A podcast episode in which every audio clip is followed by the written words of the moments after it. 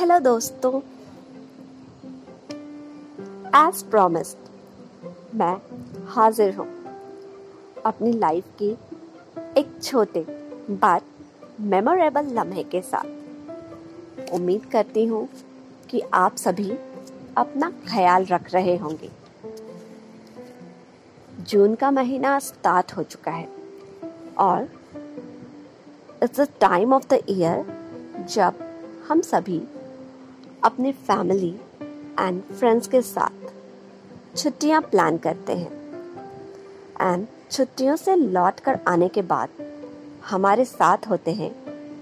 अपने फेवरेट लोगों के साथ बिताए गए कुछ मेमोरेबल मोमेंट्स एंड हमारे मन के कैमरे में captured mesmerizing sunrises and sunsets जो पूरे साल हमें तरोताज़ा फील कराते हैं।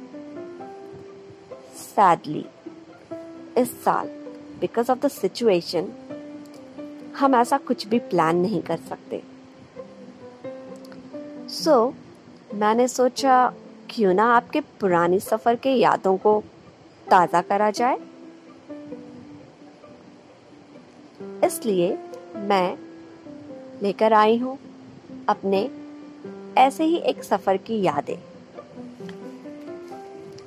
बचपन से ही मैं अपनी फैमिली के साथ छुट्टियों में कहीं ना कहीं तो जाया करती थी। ये कहानी उस जर्नी की है जब मैं काफ़ी छोटी थी। शायद से वो मेरे लाइफ की पहली जर्नी थी जिसकी वेग सी यादें आज भी मुझे याद है। हम चेन्नई जा रहे थे। तब उसे मद्रास कहते थे। हम ट्रेन पर बैठकर उसके खुलने का इंतज़ार कर रहे थे। And I was so excited that I can imagine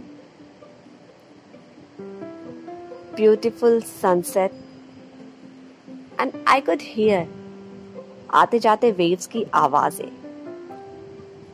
बचपन से ही मुझे बीचेस बहुत पसंद है।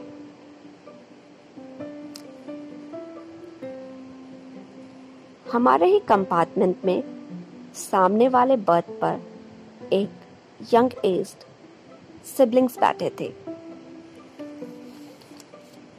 कुछ समय बीतने के बाद हम सब फेमिलियर हो गए। And we started talking we share our food हमने साथ में कार्ड्स खेले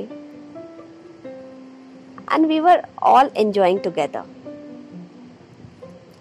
meeting new people and making friends with them is a thing that makes me happy since childhood. रात होने पर हम सभी सो गए। दूसरे दिन भी सुबह से यही सिलसिला जारी था। As usual I was busy in chirping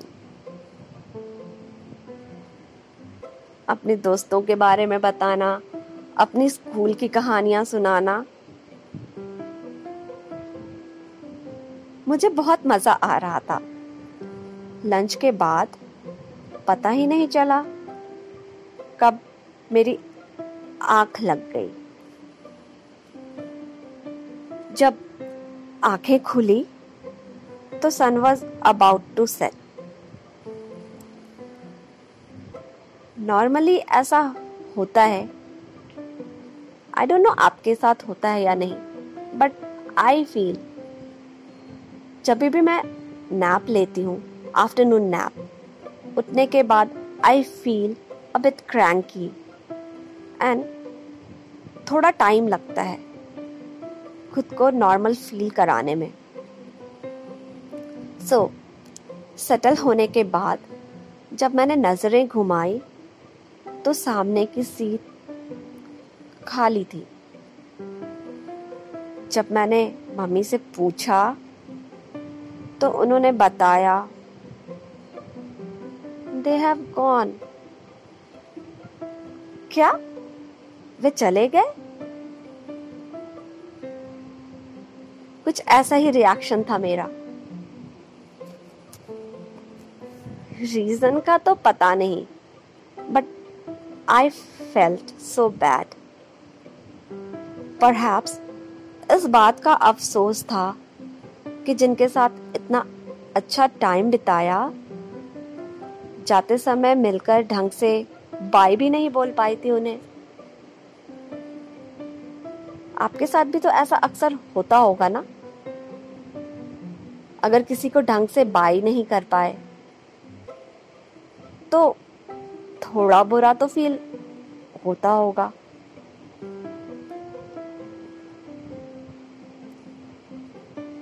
almost 24-25 years के बाद भी उस जर्नी के ये कुछ लम्हे याद है मुझे। और यू वोंट बिलीव और कुछ भी याद नहीं मुझे।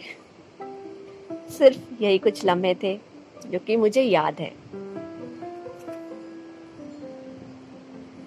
मुझे यकीन है कि मेरी स्टोरी को सुनकर आपको भी अपनी किसी जर्नी के ऐसे ही कुछ मोमेंट्स ज़रूर याद आए होंगे। किसी ने बहुत सही कहा है।